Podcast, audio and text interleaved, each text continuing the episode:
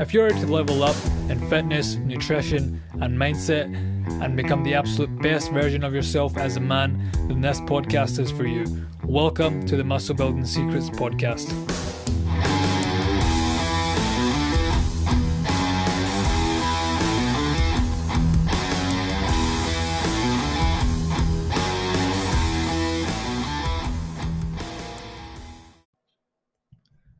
Welcome back to the podcast, guys. Hope you guys enjoyed that new intro. Thought that thought I'd spice things up a little bit. So, guys, today's guest is Jordan. So I met Jordan in a, in a group chat with my mentor and coach, Jason Phillips, and some other guys in there. And when Jordan told the story, man, I was like, this guy just has an absolute amazing story. I have to get him on the podcast. He's an all around awesome dude. And yeah, today we went off. So we basically went off the cuff today, guys. It's first time uh, I went off the cuff, and you know, you normally I do podcasts with uh, some sort of topics we're going to focus on and an idea what the podcast is going to look like. But today was just off the cuff, and it ended up being the most am- amazing podcast I've done so far.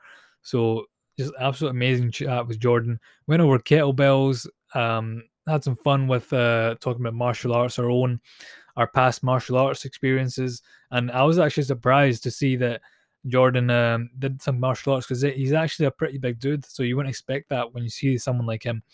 Um, and yeah, we went off kettlebell training, how to kind of uh, what what what exercises are actually the most effective with kettlebells, and are kettlebells actually effective for aesthetics and um strength? Because most people think they're actually just only for you know um, functional movements, but kettlebells are actually super great as a novelty movement and for strength and aesthetics. So yeah, I think you guys will be surprised by today's conversation and you will really enjoy it. So without further ado, guys, let's get into it. If you enjoy today's conversation, then make sure you go follow Jordan at Twin Cities Kettlebell Club on Instagram, and I'll leave all the all where on where to find him, all the links and stuff in the description below.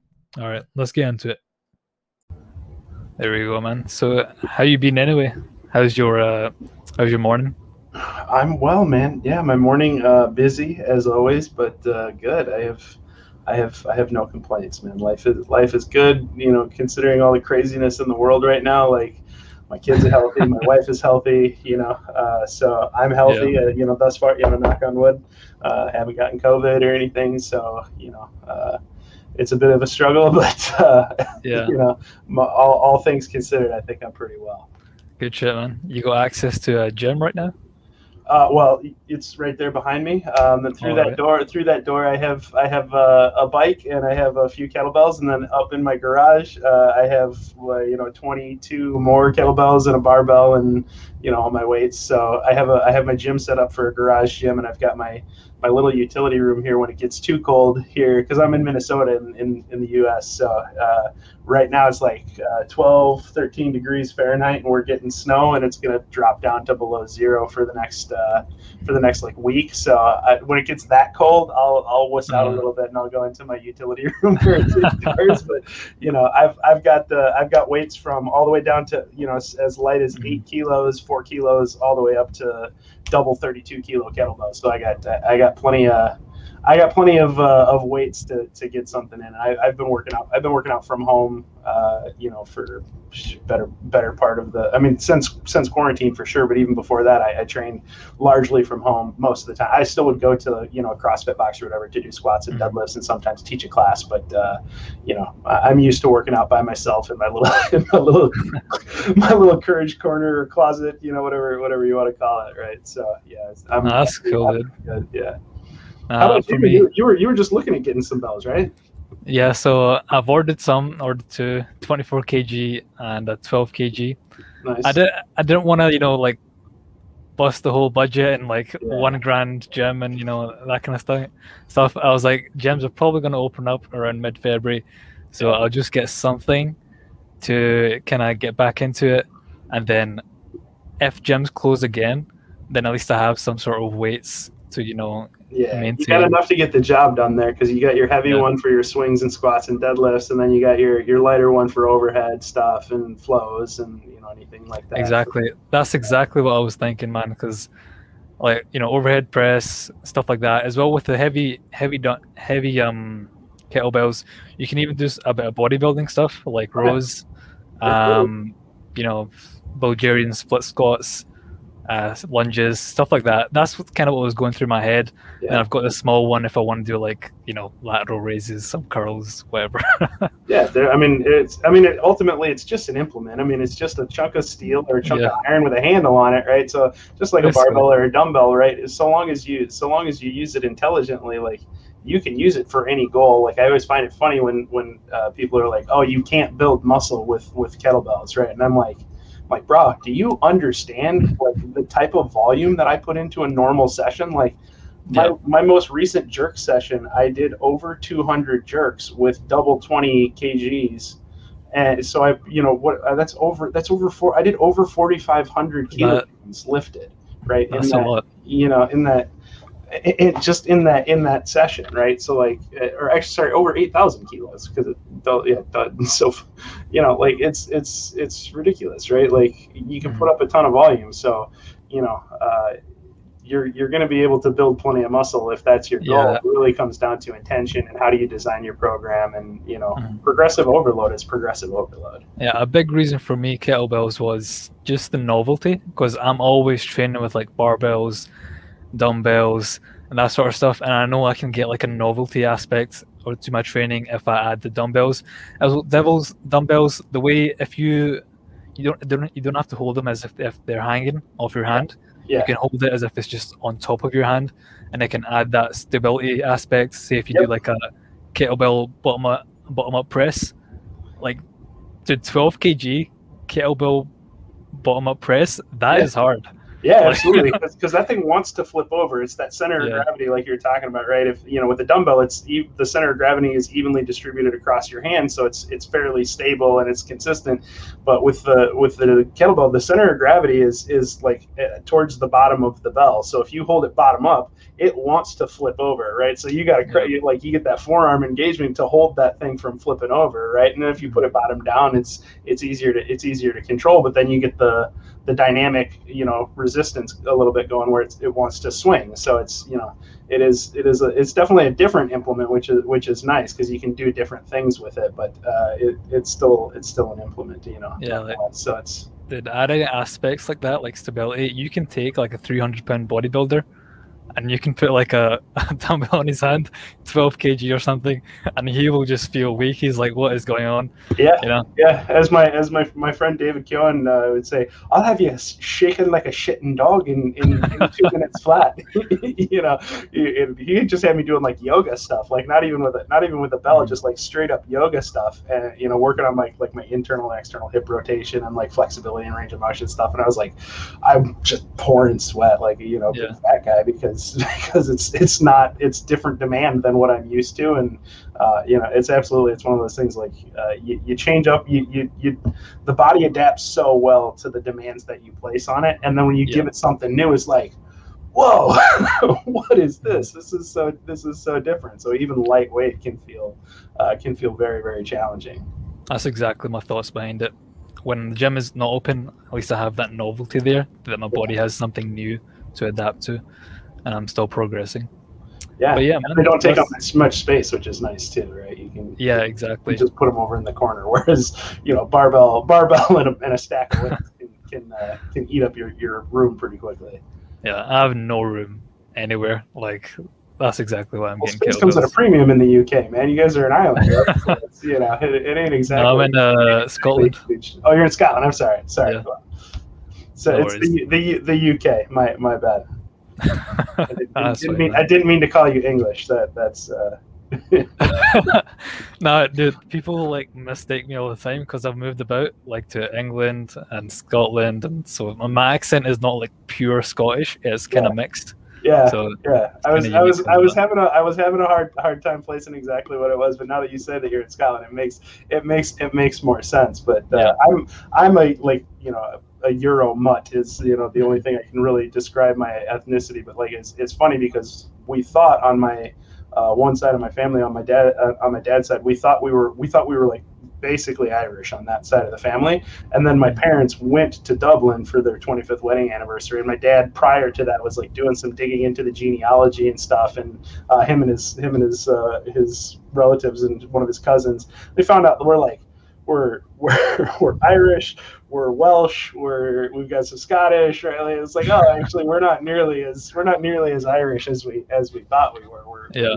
Little, anything anything within the uh, within the kingdom um, you know, was was mi- was mixed in there, and then ger- some German, you know, like Prussian German, you know, thrown in there too. So all sorts of all sorts of stuff when we actually dug into it.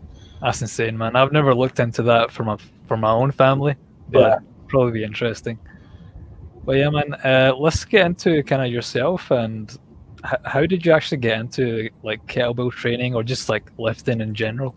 Yeah, yeah. Well, lifting in general. So lifting in general, I I started lifting weights when I was actually fairly young. Um, you know, so for for me, fairly young, that would be like I started lifting weights like intentionally to get stronger when I was like in fifth yeah, fourth, fifth grade. So like, you know, we're talking like as a 10 year old, right? You know, um, yeah. because I play, I grew up playing American football, um, but I was also a chubby kid. I was a short, chubby kid. I was, as, I was as wide as I was tall for, for the long, for the longest time. So I got made fun of quite a bit. Like I got, I got picked on, I got teased. I was a decent athlete, but I still got teased for being a short, chubby kid, you know? Uh, and, and so I started lifting weights when I was relatively young. Um, and then, you know, getting into, into high school, um, I was still like, at that point I was, I think going into my, like my freshman year, I was, I was like 200, 200 pounds and like five foot nothing. Like I was, you know, short and wide and I got, I got made fun of all the time just for being for being a fat kid. And so I kind of made the decision like, okay, if I'm gonna be big and I'm gonna be fat, like I'm gonna be fat and I'm gonna be strong. Like I'm gonna be that I'm gonna be that kid that, that's really really strong. Uh, and so so like uh, I, I, started lifting I started lifting weights real real hard. Um, it, you know, starting my freshman year freshman year of high school, and that was mostly you know powerlifting stuff. You know, like powerlifting and powerlifting and Olympic lifting. So did you, know, you have a did you have an inspiration like someone that you looked up to? Uh, well, this is back in this is back in the glory days of the WWF. Right. So like The Rock was my The Rock was my guy, man. Like that was I wanted to be I wanted to be Dwayne Johnson, right? Like that was that was my guy. Like he's still he's still my still my hero. Like you know you can't you can't look at The Rock and, and be like uh you know I don't want to look like that. So yeah. you know um, he was he was kind of my he was kind of my hero as far as like aesthetically who I who I wanted to look like. Um, but you know from a performance standpoint, like I just just wanted I just wanted to be like Herschel Walker was my my favorite NFL football player when I was growing up, and uh, you know, he, all he did was push-ups and sit-ups, but like he was also a genetic freak, so you kind of have to set him aside. But you know, it was it was funny then, in like I, I, went from being this, you know, this tall and this wide to then between my sophomore and junior year, I grew six inches in six months um, and went from and went from 200 200 pounds to 250 um, and then I kept lift and then I kept lifting weights um, and and then I grew another another six inches in, in the next nine months. So like I had like really fast growth spurt paused for like a month. My body like gave me a one month break you know and then I just kept growing. And so like within the span within the span of like uh, 14 months I grew over a foot and went from being 200 pound 200 pounds and fat and 260 pounds and mo- and mostly muscle. Like at, at, my by the time i went to college um, by the end of my senior year i was like 6'1 265 pounds. I could i could squat almost 500 pounds. I could bench press almost 400 pounds and i could bust out like 18 body weight pull-ups. And i ran I ran relatively fast even for that size. So I ended up getting a football scholarship to a to a small, you know, smallish uh, religious school, you know, a couple hours from my house. But it was it was a big deal for me because uh, I a I had worked my butt off for that. I broke all of my high school's weightlifting records, um, and like I had this goal that I was going to be I was going to be a monster. Like that was my plan. Like I was going to turn myself into a monster, and I, I I somewhat succeeded in that in that aim uh, to, to turn myself into something of a, of a freak. But I also did it at the cost of just destroying my body. like I didn't. Yeah. I wish I knew now or I wish I knew then what I knew now about like mm-hmm. intelligent training methods and everything because uh, I definitely pattern overloaded myself. I squatted too much. I de- you know I did the same movements way too much. I didn't do enough uh, like just like rows, for example. Yeah. Like I bench pressed a ton and I, I would do pull-ups because I cared about my pull-ups, but I didn't do any horizontal rows, like hardly at all. Like didn't really care about that because it wasn't it was just wasn't on my radar. So I'm sure I'm sure I ended up you know putting my shoulder into a not great uh, you know muscular imbalance. I ended up tearing up my shoulder my freshman year of college.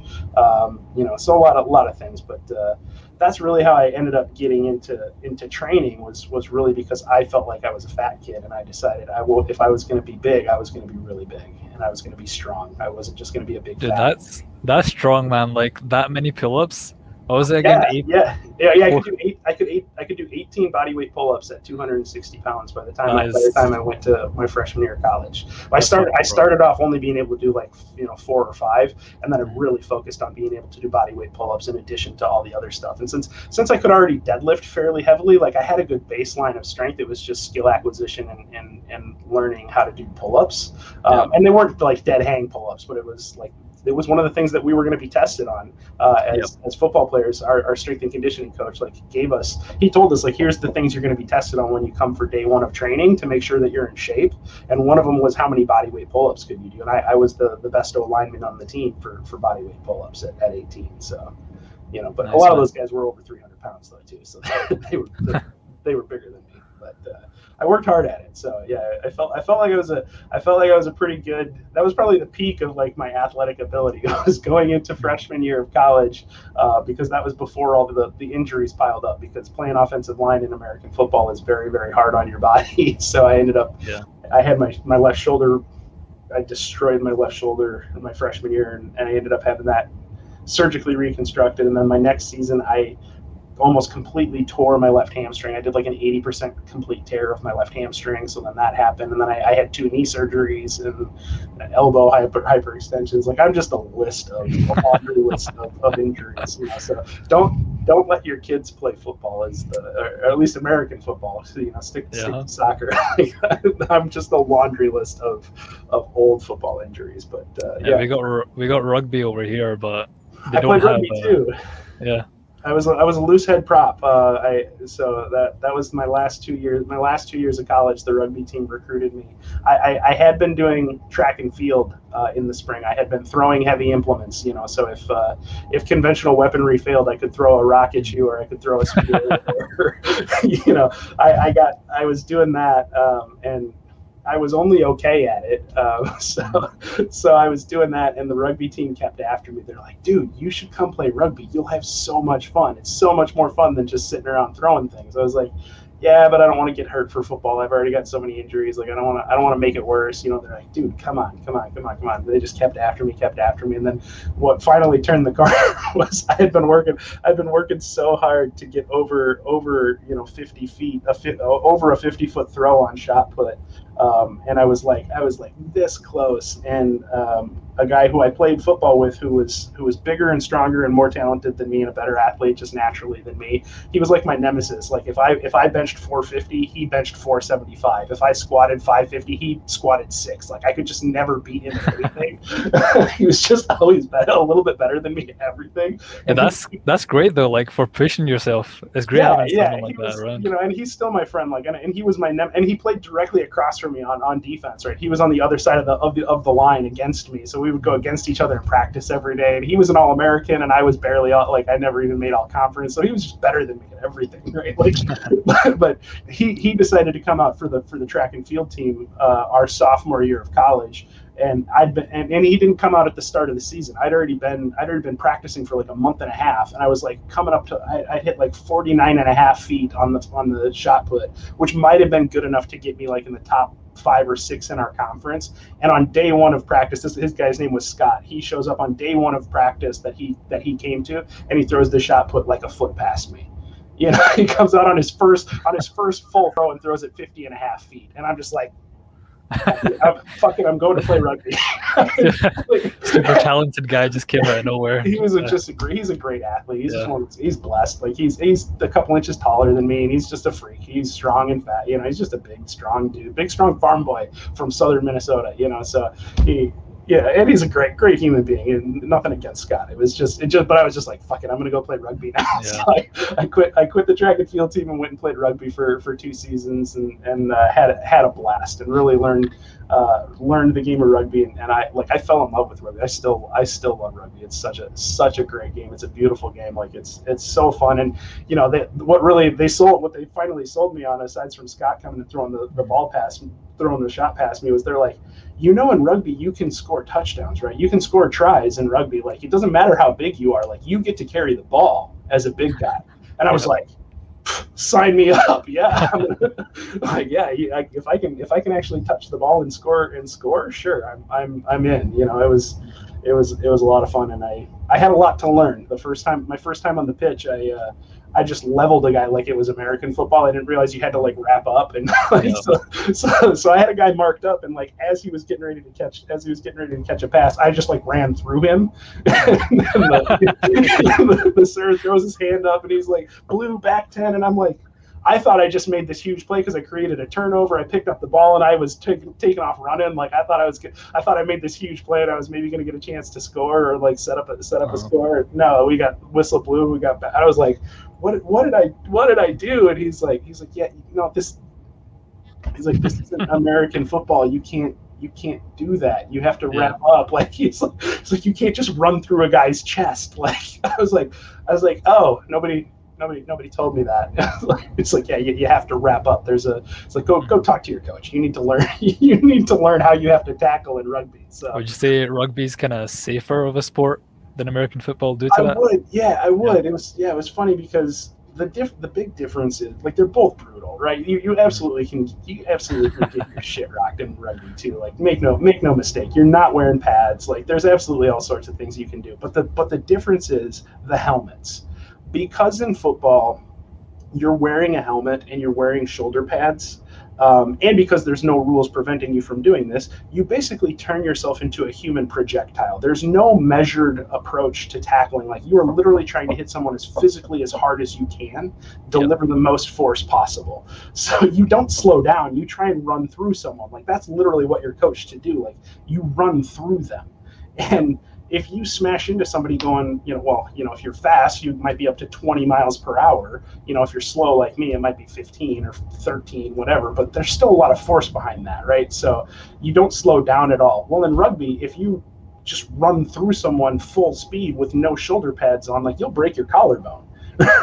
Like you, there's a measure of, of self protection that happens because you don't have pads on, and because there's rules in place saying like you have to wrap up, you can't tackle high. Like there's a, they, they have they have taken some of that out of it, and and when you engage on a scrum, like they say ready, touch, engage, and so it's not like this smash into people you know the, mm-hmm. the one side doesn't know when the other side is going to go like here it is in american football. So like there's it's just more measured and controlled contact. So it's still obviously a contact sport but like a football game is literally putting yourself through a series of small car crashes over and over and over again because you're just doing it at you know 10 15 20 miles an hour and you do it 70 times you know? And so at the end of a football game in college, you know, the next day after I got done playing a football game in college, it wasn't uncommon for me to barely be able to get out of bed, like to barely to be able to move. And this is at 20 years old. Like I was not an old man. This is at 20 years old. I was so sore from just having annihilated my body that I could barely get out of bed. On the rugby pitch, right? Yeah, I'd be sore the next day, but it'd be like wh- where I got hurt or where I got hit, and it would just be muscular soreness from running you know as many miles as you run in a rugby game you know so i would get sore but I, we would get up and go for a, a, mile jog as a team the next morning you know to run off the hangover let's be honest that's you know that was that was part of it but we would get up and go for a run the next day and i was like i could do that because i wasn't so sore i couldn't move so and i, I generally think rugby is safer than football um, you know i have a young son who's you know turning turning five here soon. I'm not sure that I'll let him play American football, to be frank, right? Because as much as I love the game, um, I have a ton of residuals. I have a ton of consequences residual from that. You know, if he wants to play rugby, I'm all for it.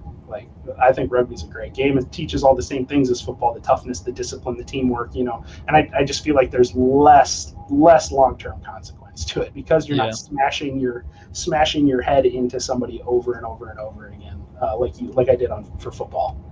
I just think a sport like as a general like I was I did boxing myself, and it was kind of the sort of the same thing. I think there's any sport like that just builds such great character. Um, yeah, there's there's something to be said about being able to endure physical pain. Um, like that, it te- it does teach you mental toughness associated with that too, right? They're just they're just. I love I love boxing. Boxing's so hard, like, from an energy system. yeah it takes the, a certain type of person to, to be willing to get hit in the face for fun. Yeah,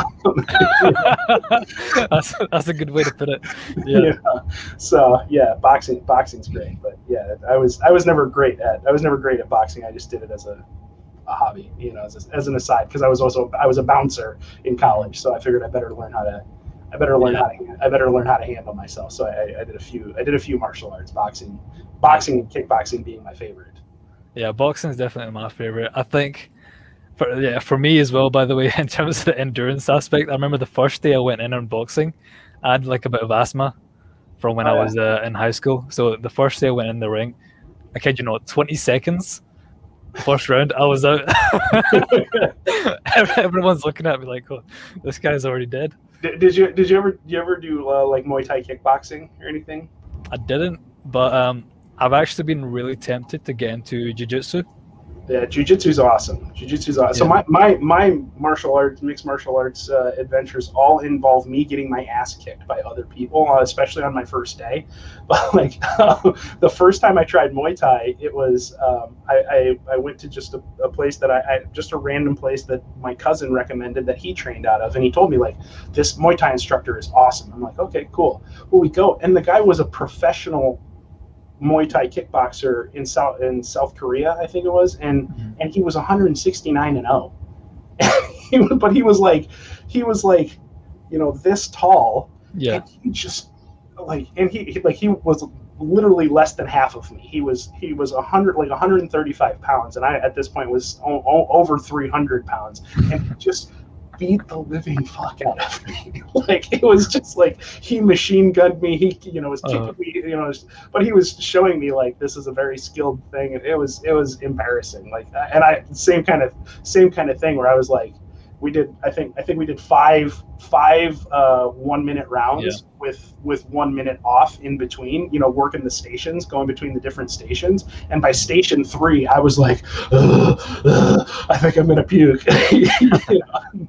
And then I got like a big hematoma on my shin from kicking from kicking the bag and having no technique, you know. So like I got this big bruise on my shin, and then they like pressed it out with the cold press to to yeah. press the blood out of it. I about passed out. Like it was it was. I think that's just the great thing about it, isn't it? That it's a skill based thing. Though, like you can, it really breaks that mental barrier in your head. If you're that kind of person that thinks, you know, I'm not really good at anything, but then you go into a, a contact sport like that, and then you build that skill and you get so good at it, it breaks that mental barrier, and you start to actually learn that if I put my mind to something and build the skill, I can be great at anything.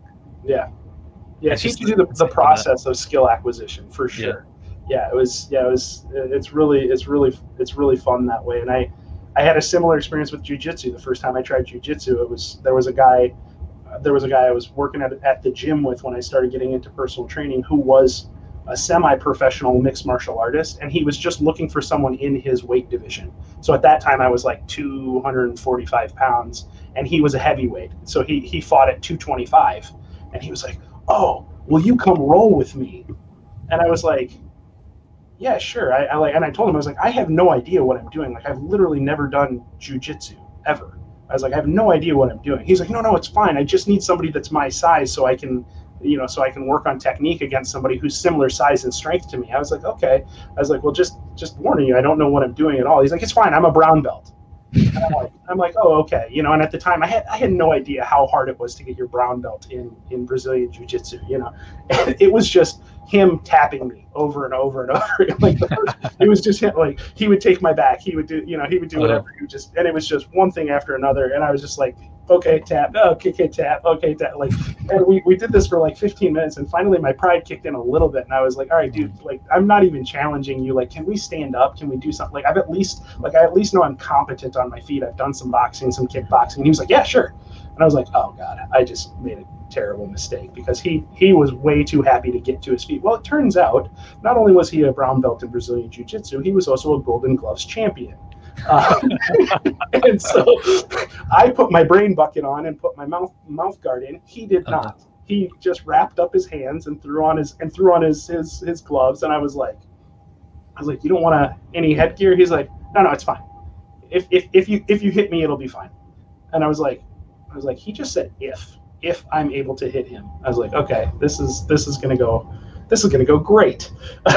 so, so, I started, you know, I started, I started, I started boxing with him, and and I snuck a jab in and snap snapped him back real quick, and he was like, oh, "Okay, you, you know what you're doing a little bit on your feet, you know." And then I, I threw another jab, and he he parried and did a did a straight left right between the screws and snapped my head back, and I was like, "Okay," you know. And then I kept kept going at him, kept going at him, and he did a like a Mike Tyson you know, walked in on me, ducking, ducking, and then gave me gave me a double a double right, so a hook to the body and a hook to the head, and then followed it with an uppercut, a left uppercut between the screws, mm-hmm. because I had I had just I had just like stunned him before with a, a hook that I caught him on, and it was one of those where he was like, it's like, oh, okay. And so he came in and went boom, boom, boom, boom. And I was like, snap my head back, seeing stars. And I'm like, holy shit like i thought we were sparring and i ended up in an actual uh-huh. fight here because and i was i was so clearly outmatched. Like it was just it was very very humbling but like he was uh, again like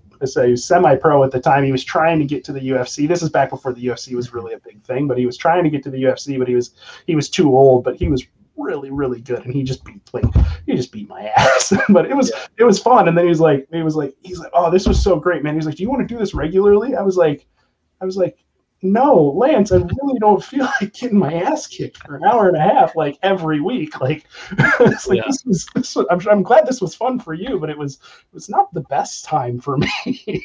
but, I had a big eye opener like that. Like, um, I used to spar all the time, and every single sparring session, we'd go all out, just balls to the wall, just, just absolutely all out. And then I remember this one time so I, I, was like a full six hour day.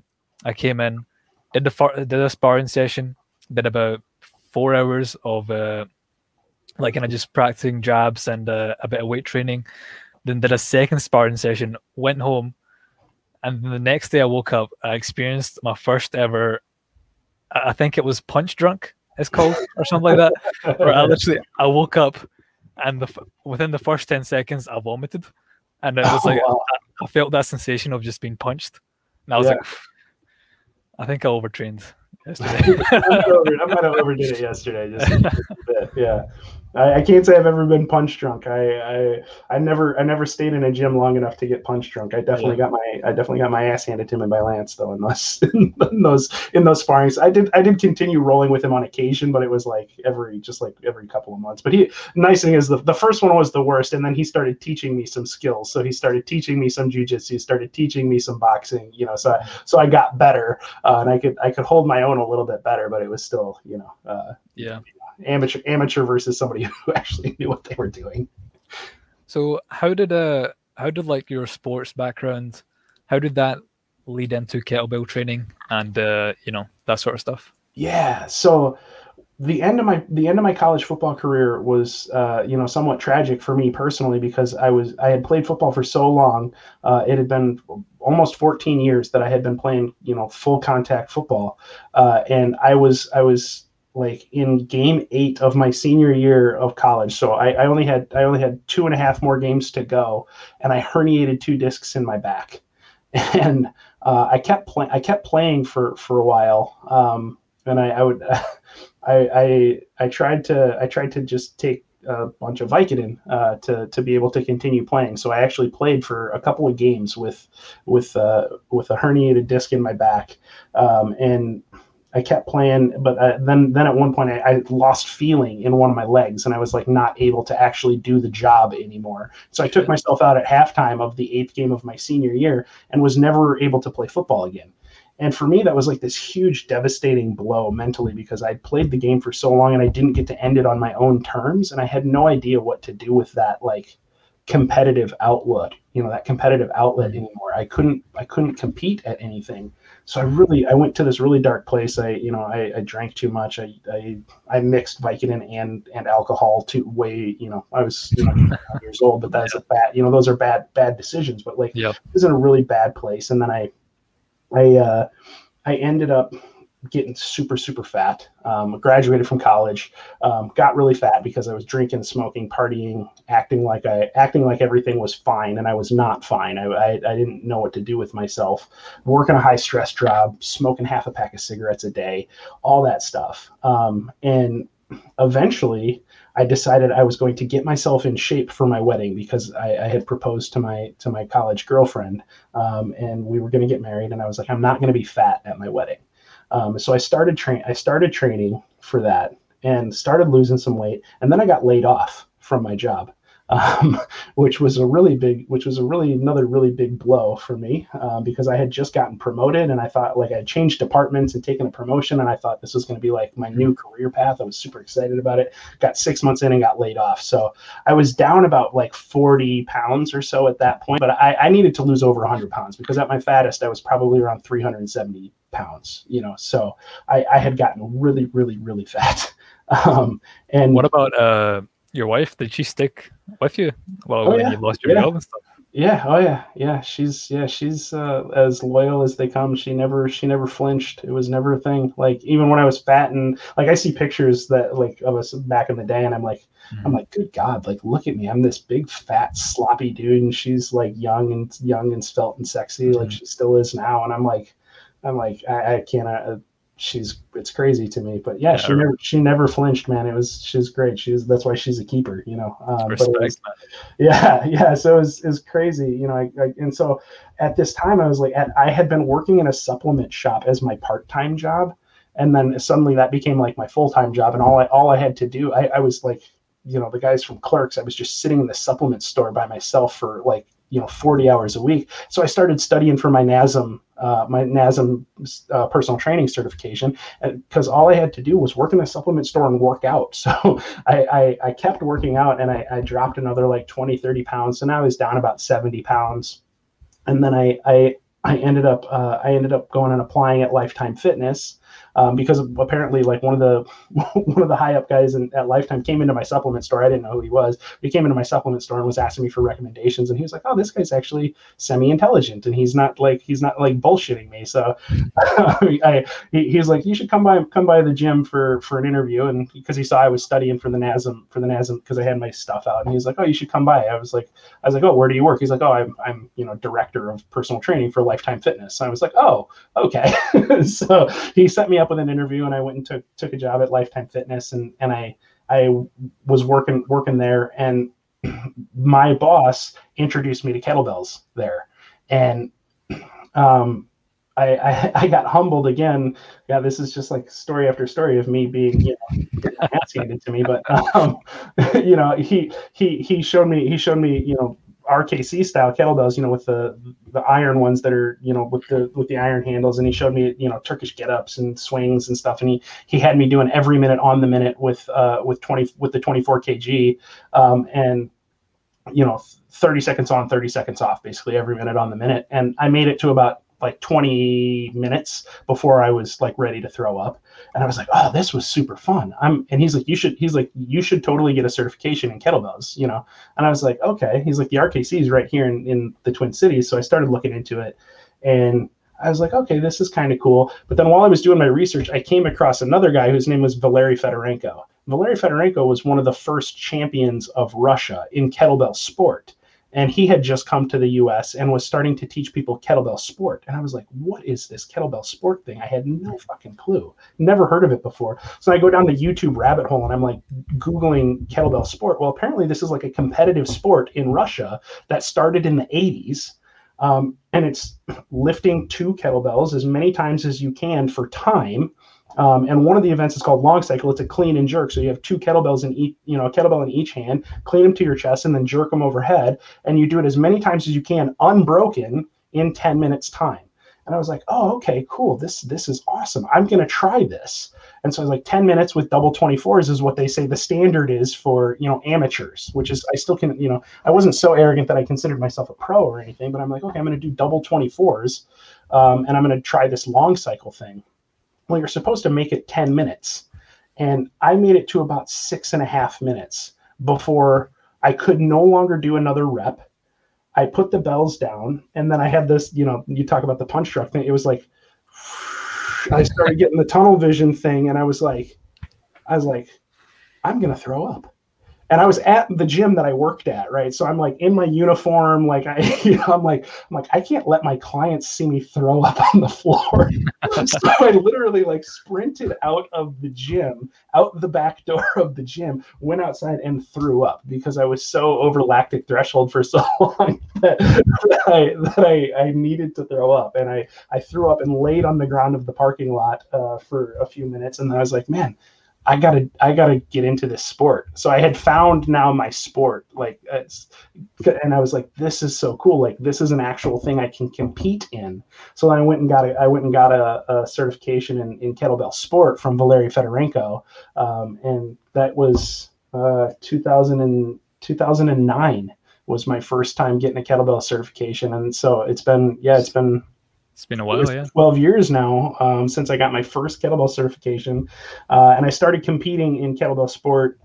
Uh, seriously compete like I, I try I, I kind of dabbled with it for a while um, but I was so focused on getting lighter that I didn't really go full in on, on kettlebell sport f- for a few years but I, I, had the certification and I would coach people in it I was use, I would use it with my with my clients as a, as a methodology but I wasn't like competing in it until uh, like six years ago. I started really competing in kettlebell sport, and now I'm I'm like that's basically all I do for the most part. Like I'll still do other types of still do other types of training as, but it's all in support of of kettlebell sport. And so now I'm I have a team of athletes uh, from across the U.S. and I think we're we're up to like 11 members now, and we've got uh, the IKO World Championships here coming up in February. So I train like four to six days a week doing kettlebell sport, you know, in the in the three different movements. So there's long cycle, jerk, and uh, and snatch, um, and it's like it has it has taken the place of my uh, it's my sport now, which I I've I've come to realize like competition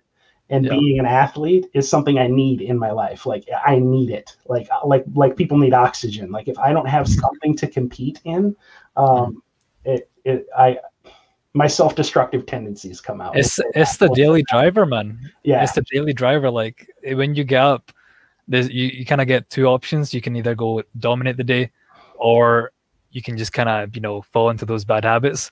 I've, yeah. I've noticed that with myself as well. Like eh, when you have something important like that to you, and something that's driving you, those bad habits just stay stay. It's like, well, it's like the Fight Club, right? It's like Fight Club became the reason to cut your hair short. It became the reason to trim your fingernail. Like it's that same thing. it's like kettlebell sport became the reason to go for a run. It became the reason to not to not drink the whole bottle of whiskey last mm-hmm. night. You know, like it became the reason to to care about what I weighed, and you know, like it, it, it's kind of it's kind of become that thing for me where it's like you know, like you said, the daily driver. When I wake up, I'm like you know, oh yeah, I'm gonna I'm gonna do this today. I got to get my food in because I got to make sure that I'm ready to train at 6:30 tonight. I got to make sure I've got enough carbs to fuel my workout. You know, uh, I need to get down a weight. I need to get down a weight class. I'm gonna I'm gonna compete at two. I'm gonna compete in the 230 pound weight class instead of 265 because there's this there's a, a, monster from Russia that I will never ever ever be able to compete with who's in the super heavyweight division. I'm, like, that's part of it. But even even aside from that is you, you have to do fewer. Re- the lighter you are, the fewer reps you have to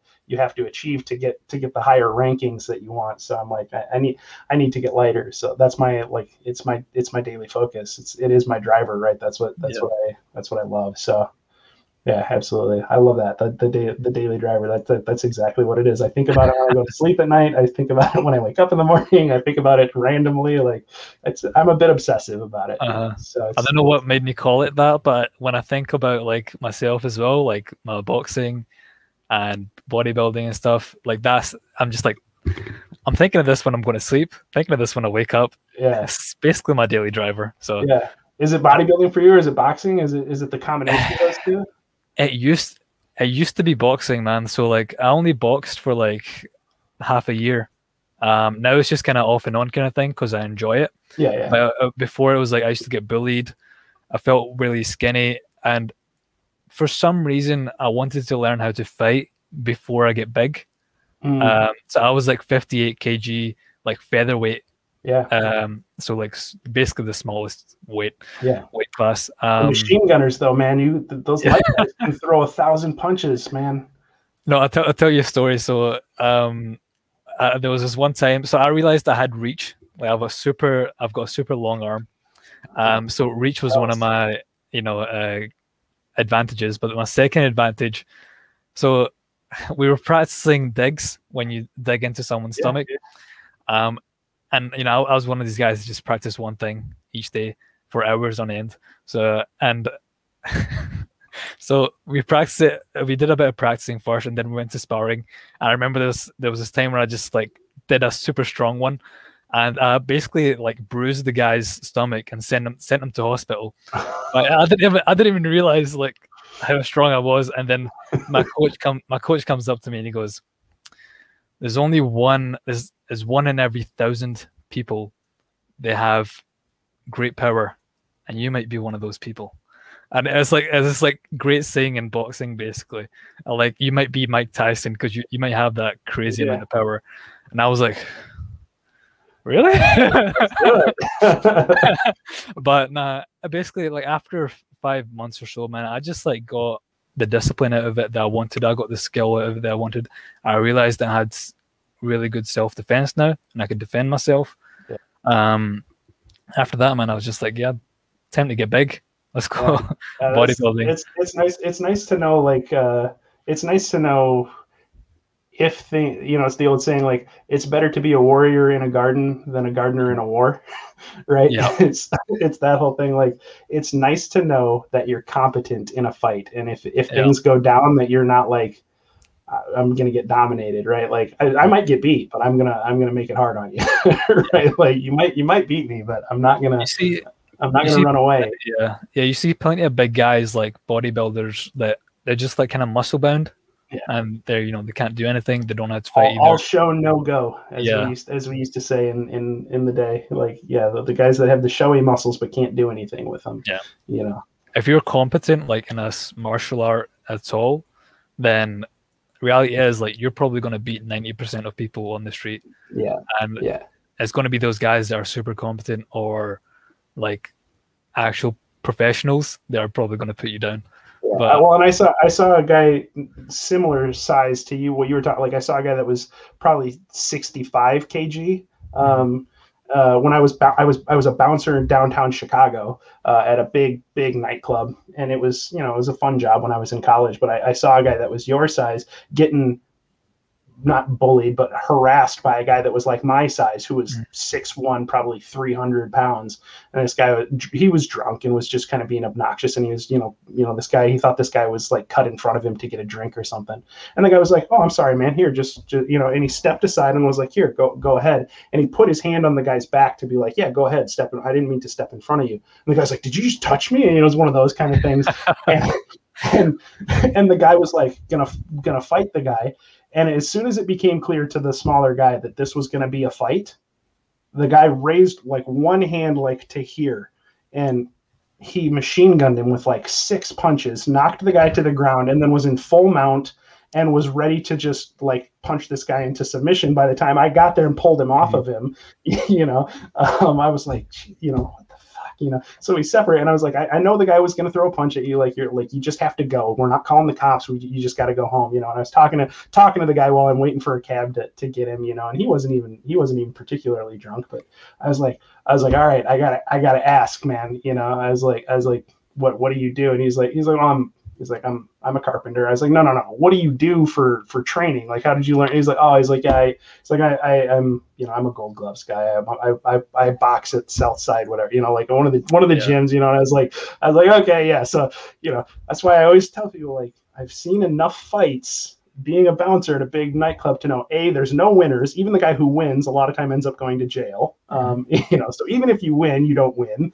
Um, and b you never know who that other person is. So it's usually mm-hmm. just best to de-escalate because you never know when that guy that you think oh i've got 100 pounds on that guy. I can beat the crap out of this guy. Oh that guy might be a brazilian jiu-jitsu black belt or he might be a gold gloves boxer or he or he might just have a knife in his pocket. You just never know. Right? like it's just like just you know be competent and be prepared to be able to defend yourself if necessary but don't go looking for troubles because you just never know who that who that little guy might be right? Like that little guy might be able to to hit you 10 times before you hit the ground you know so. yeah.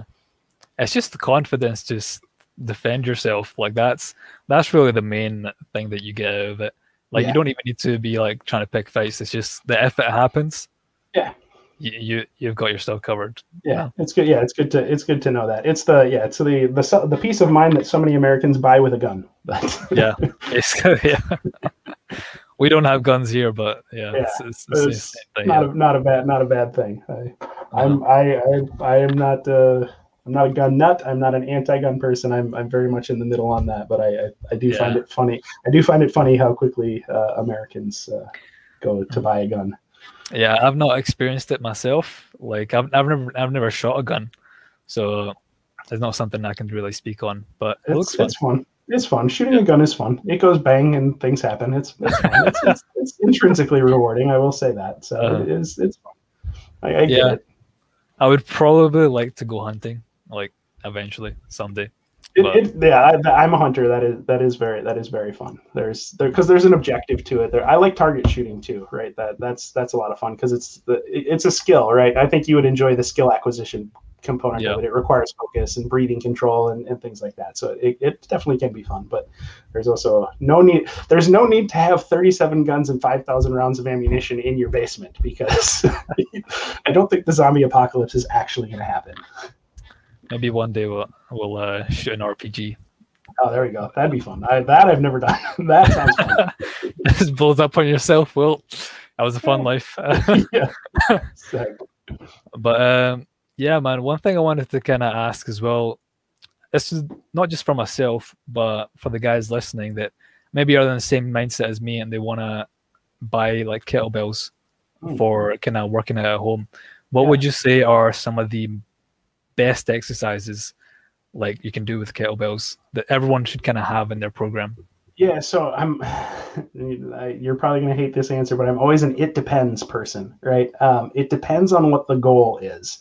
Um, so if you're if you're just looking for for general fitness, right, and you want to improve your conditioning, um, the, the the basic movement right, is the the swing, the the kettlebell swing, two hand or one hand, right? That's your that is your meat and potatoes. Like you're gonna you're going to generate hip power. You're going to generate. You're to work. I mean, you're to work your cardiorespiratory system really really hard. Uh, but it, it, helps with force generation. It's it's a total body coordinated movement pattern. Um, so it's really really good for that, right? Um, I think that's a, a great movement. But if you're looking to build strength, I love Turkish get ups. I love your traditional. Um, you know, just straight up press. You know, we were talking about the center of gravity thing, right? Like, and even if you do it where you've got your hand inserted into the bell, because the bell is still the center of gravity is on the bottom and it's outside of your hand, doing just a straight, strict shoulder press where you're really controlling the tempo up and controlling the tempo down and increasing time under tension. You know, similar principle is what you do in bodybuilding, right? Time under tension, tempo control, right? A heavy load can be can be turned into a, a really long time of contracting the muscle, uh, or even a light load. I mean, you can turn that into a really long time contracting the muscle, and that can be really good for focus, strength development, muscle development. So I love Turkish get ups. I love shoulder presses. I love the swing if you start getting into the kettlebell sport movements, I think the there is no more efficient movement in the world than double kettlebell long cycle. Like if if if you told me I had to pick one movement, that's the only movement I can do for the rest of my life, and it's the one that I pick to stay in as good a shape as I can for as long as possible, it would be the double kettlebell clean and jerk. That that would that would be it. Because if you do it with with two 24 kilo bells, you're going to get plenty strong, and you're gonna you're gonna work your entire body in a very coordinated pattern. If you do it light with double 12s, you can do it for a long, long time and do a lot of reps, right? So either way, you can keep yourself fit with that with that movement. Yeah. So I'm yeah, I'm a big I'm a big fan of that. And then goblet squats I think is another great one because mm-hmm. you can keep the bell in front of you and it helps you get it helps you get good depth on your squat. Um, and and the, the bell having the bell in front of you requires you to engage your core a lot for a lot of stabilization. So if you can really control the descent down, you'll get a ton of core engagement, and then you explode up from the bottom in a, in a very rapid ascension. You'll get that good squat. Uh, you know, so that can help you pattern your squat and with with lighter load and with indirect loading, so you're not loading your spine directly. So it's a good uh, kind of supplemental training to improve your squat performance. If you like to barbell squat or you want to barbell squat heavy, but you need to take a break from loading your spine, you know, like you just did a heavy squat day on Friday and you need to do something different on Monday. Um, uh, you know, a kettlebell goblet squat is a good way to, to work the movement pattern without such a huge load. Yeah. Um, I think as well, especially with the bottom under press, like a lot of these movements translate as well to becoming to making you stronger at those barbell exercises because you've got that aspect of stability. For example, on the bottom under press, if you're someone who tries to do a barbell overhead press and your hands are like shaking, trying to getting good at something like uh, a bottom under press with a kettlebell and really mastering that stability, that's gonna like that's gonna shoot up your um your barbell press. And a lot of like professional powerlifters that really get deep into it, that's kind of a, lot of the times the difference maker from say maybe uh, that could be the difference of 20 kg over the long oh, term.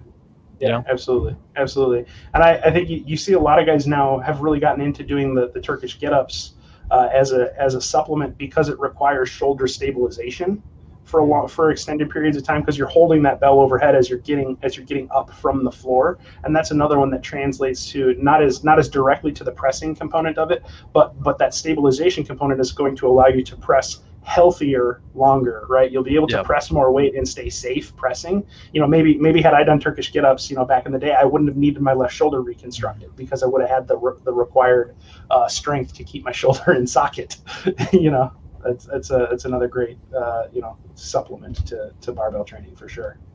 Yeah, it's true, and um, for me as well, just like they're just so versatile. Maybe maybe you know some guys maybe they should buy uh, dumbbells instead, but I think just that novelty aspect that so many people don't experience is just is so powerful. Yeah, I mean, I'm biased. You know, if it's if it's a binary choice between dumbbells or kettlebells, I'm going to choose kettlebells because you, there are things you can do with kettlebells yeah. that you can't do with dumbbells. But there's nothing that you can do with a dumbbell that you can't do with a kettlebell. Prove me wrong. right like, you know so you can do all of the dumbbell movements with a kettlebell but that you can't do every kettlebell movement with a dumbbell mm-hmm. right they're just you, there's just there's some no, movements that you can only do with kettlebells. So I'm I'm biased. If it's binary choice, I would choose kettlebells, but I'm always like a well, why choose? Why not both? right? Like, I, I, want dumbbells too. That's true. I never thought of it that way. You can actually do every movement with yeah, a kettlebell that you can do. Yeah, pretty much. Yeah. About it. That's a good point. so, I'm biased, but, like I said. I, I recognize that. I'll call that out. I know I'm biased. Oh, yeah, man. Um, so I think we I think we basically covered everything we wanted to today, man. I said we were going to do this 60 minutes, and I respect your time, so I'll, I'll keep it to that. But um, that. dude, thanks for coming on today. This yeah, was uh this was fun, and um, as, as for the guys listening, this is our first time or my first time ever doing a podcast where we don't like kind of have it over one specific topic. There's there was nothing planned today. It was nothing scripted. All, all off the cuff, man. Just two, just two, guys having a chat. We we should have had yeah. a pint with it, man. yeah, I mean, it's a bit, early, bit early for me, but uh, wouldn't be the first time I've been drinking a beer at eleven thirty. so. We could have called this like morning coffee or morning beer or something like that, but it's too early for me, man. It's like or too late for me rather. It's like six thirty p.m. So that wouldn't make sense. yeah, yeah, no worries. But, yeah, but thank you, man. I appreciate it. This is a lot of fun. It was a, I, I very much enjoyed the chat. It was good chatting with you. Uh, thank you too, man. Like, cause I, I didn't know if I was gonna make my podcast like in a off the cuff, but I think this has been a great experience for me. And you maybe you realize this yourself that as we do pod podcasts more and more, I think I realized that a natural conversation is basically just off the cuff, you know, and that those yeah. are the best podcasts to kind of listen into, um, and kind of the most engaging. Yeah, I think I think so too, and I, it's like it allows the conversation to go wherever it's going to go, right? Because the I can I can sit and talk about kettlebells all day, and if if somebody's if the listeners are interested in kettlebells, that's fantastic. Like I'm happy to talk about kettlebells, right? But there's probably a whole there's probably a whole portion of people that don't give a shit about kettlebells. Yeah. So you know, but we could still we could still have a good conversation about you know training and underlying principles and all of those things and the mindset and all of the you know all the things that we that we you know kind of kind of got into. So uh, I, I I very much like unstructured, off the cuff kind of conversations. I feel like yeah. it's it's more real, it's more fun. Um, hopefully, the listeners enjoy it too. Mm-hmm. All right, guys, I will put um, Jordan's all his info in the intro and in the show notes. But yeah, that's it for us, guys. Peace out. See you guys. Thanks.